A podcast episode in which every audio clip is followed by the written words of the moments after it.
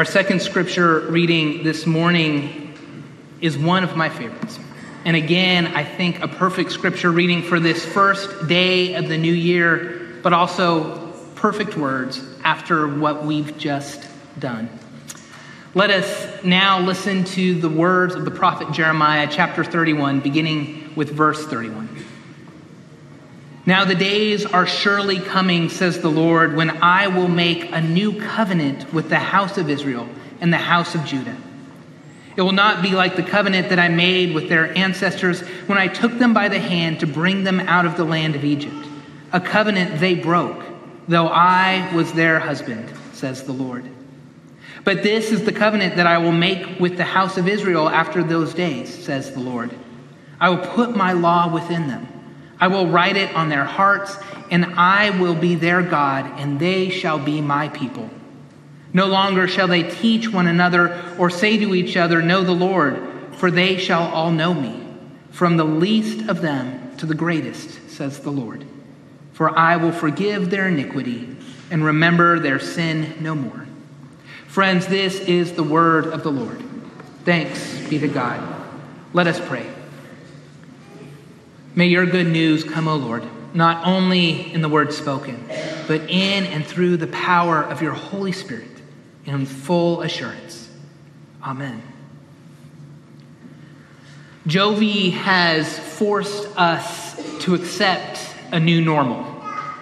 Jovi is our year and a half year and a half year old Australian Shepherd puppy who's turned the Curtis house upside down Mostly, I admit, in a good way. She's smart and affectionate and sweet, and Diana will tell you that she's the prettiest girl in the whole world. But she really likes to bark at everything birds, rabbits, squirrels, cats, bugs, neighbors, cars, thin air. As an Aussie, we have learned that Jovi has taken on the very loud practice as her job in our house. No one else is barking excitedly at everything, and so she will fill that void. And she does not mind working overtime and on weekends. Trust me. On Tuesday of this week, when we could not get her back into the house because she was too busy barking at absolutely nothing, I thought to myself, when did this become our new normal?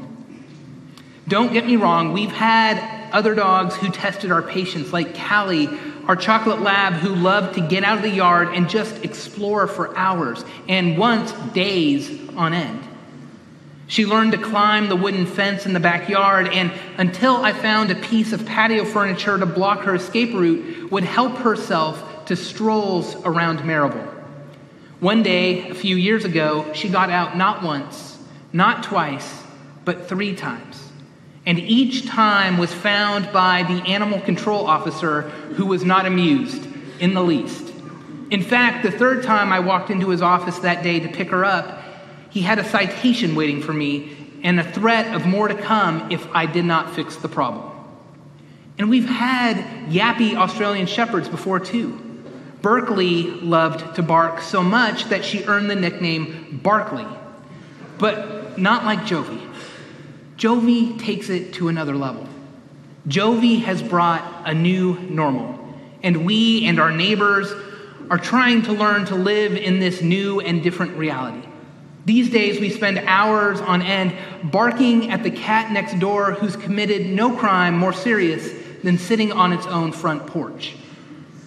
This is the new normal. The phrase the new normal has been in our lexicon for some time, but the last couple years of meandering through the seamless, seemingly never ending COVID 19 pandemic brought it into the forefront of everyday life. At the height of the lockdown, I remember days thinking to myself, I miss the old normal when we could get up and go to the grocery store or drop our kids off at school or daycare, or go to the office, or meet a friend for lunch, and not have to think twice about making it to the end of the day safe and healthy. I think we've even had to consider that the fact that we might have an even new new normal of a triple demic, trying to avoid flu, RSV, and COVID, which somehow seems a whole lot more complicated. And it seems like we have another new normal of severe weather shutting down airlines and the power grid. Or a new normal could be the anxiety brought on by our economy, or the threat of intensifying war, or the uncertainty about what the future might or might not hold. And it seems to be getting more personal. There's the neighbor who was going to retire but now can't. There's the friend who let, was let go when the company downsized. There's the family down the street who've lost their house. All of this has become normal much more quickly than we'd like to acknowledge. But if we're completely honest, the new normal is nothing new. The new normal has been around as long as human life has existed. You know the story an awkward pregnancy along with a pre due date relocation because of taxation. A baby is born in a barn to a teenage mother. A jealous monarch is threatened by any challenge to his authority and will stop at nothing to prove who's in charge. My hunch is that Mary and Joseph, like lots of us, have seen enough of Christmas. Like a lot of us, I'll bet they were ready to have the tree dragged out to the street and the decorations packed away for, and for things to return to normal, whatever normal might be. It had to have been disorienting, to say the least. With a newborn baby, Mary and Joseph almost immediately become refugees, trying to escape the wrath of a maniacal dictator.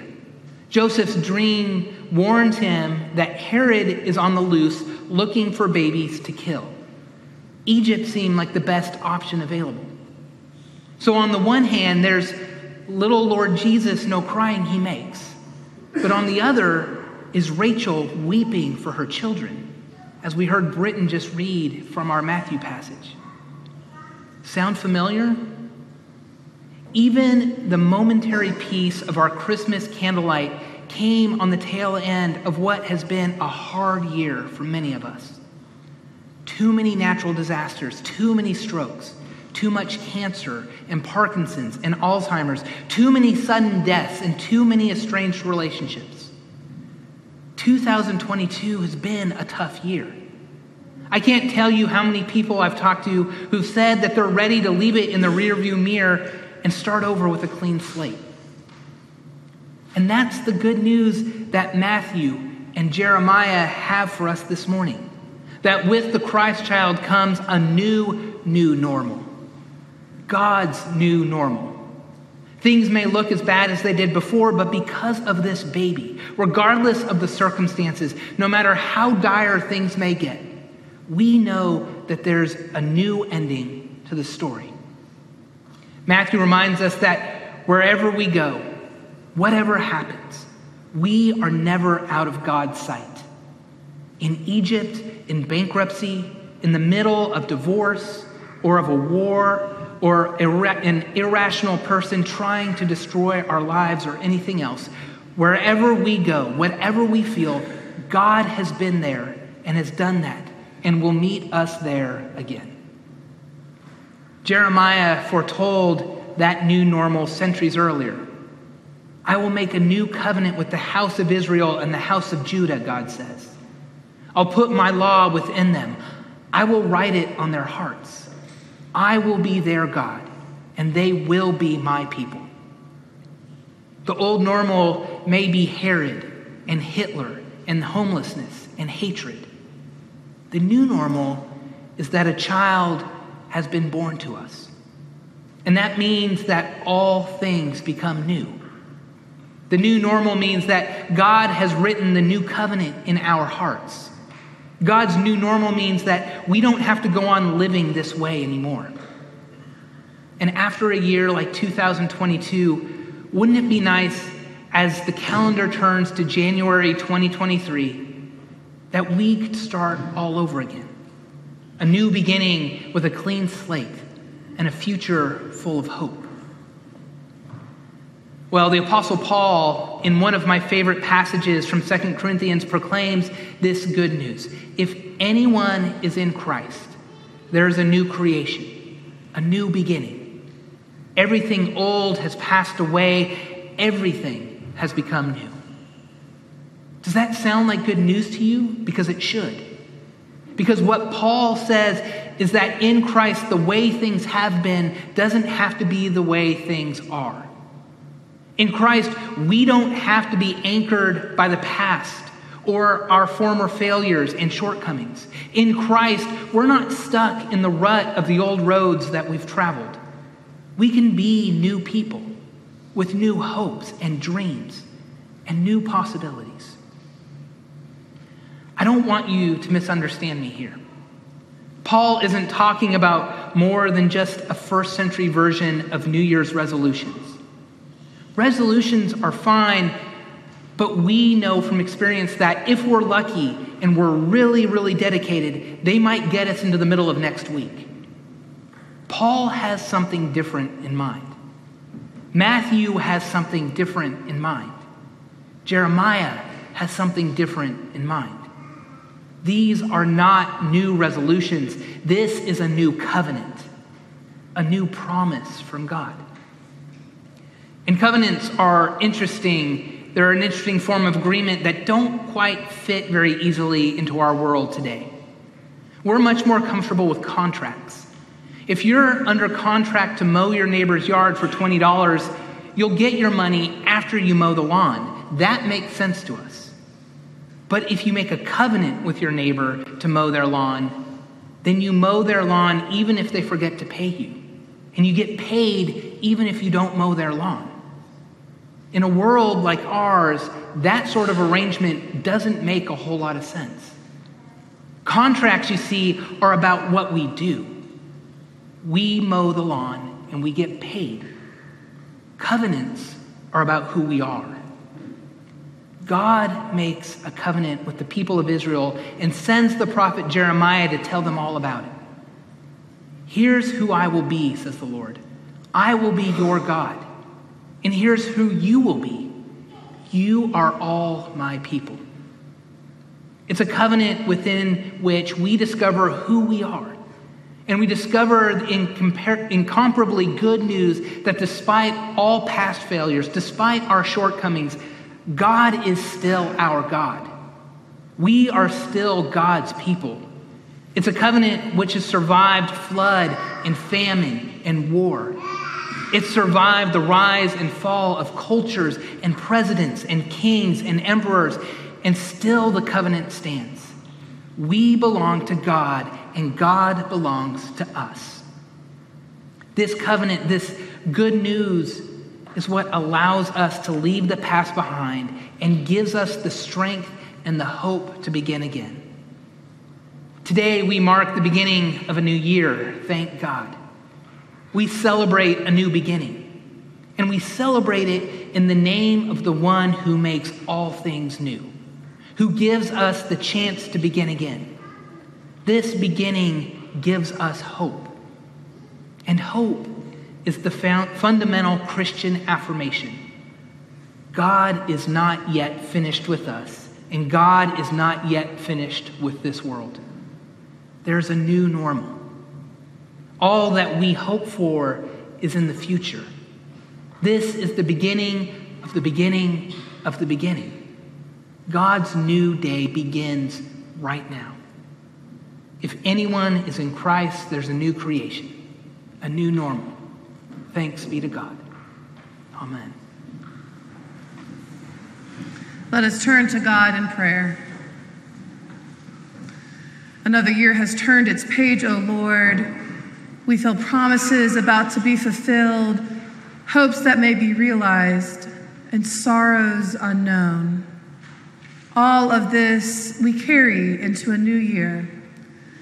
We declare it at the doorway into 2023 that our trust is not in a man or woman to fulfill us, nor is our trust in circumstance or a belief that the days ahead will be easy. We do not expect in this new year for our every prayer to be answered in a way we would like. But we know that you are in control, and we release our lives to you. We put our trust in this that you, who have been with us through this past year, Emmanuel, will be with us in this new year. For it is in you that we trust. If you go ahead of us, we will go. If you go behind us, we will go. If you lead us in a cloud by day, and if you will light the night and its shadows with your fire, we will faithfully follow. This is our prayer. In all things that happened this year, we ask that we would be aware of your presence, O Lord. We especially ask that you would be present with those who are suffering, who are in pain, recovering from illness, or who are dying. We lift up Earl Hagler and ask for healing. We pray for those that grieve the loss of loved ones who now rest eternally with God. In this walk that will always be by faith and not by sight, let us perceive your nearness.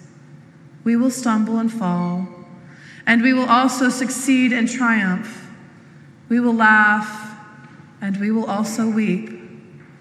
But in those moments in which we cannot sense you near, let us see with the eyes of faith the marks of your presence all around us, beneath us, carrying us boldly into your future, a future where all know your good news. The widow, the orphan, and the stranger need not fear. And we sit at beside each other at the long table you have set for us. With you we walk with confidence and trust into this new year. Hear our prayers, living Lord Jesus, and hear the prayer you taught us, saying, Our Father, who art in heaven, hallowed be thy name. Thy kingdom come, thy will be done, on earth as it is in heaven. Give us this day our daily bread, and forgive us our debts, as we forgive our debtors. And lead us not into temptation, but deliver us from evil. For thine is the kingdom, and the power, and the glory forever. Let us continue to worship God through our tithes and offerings.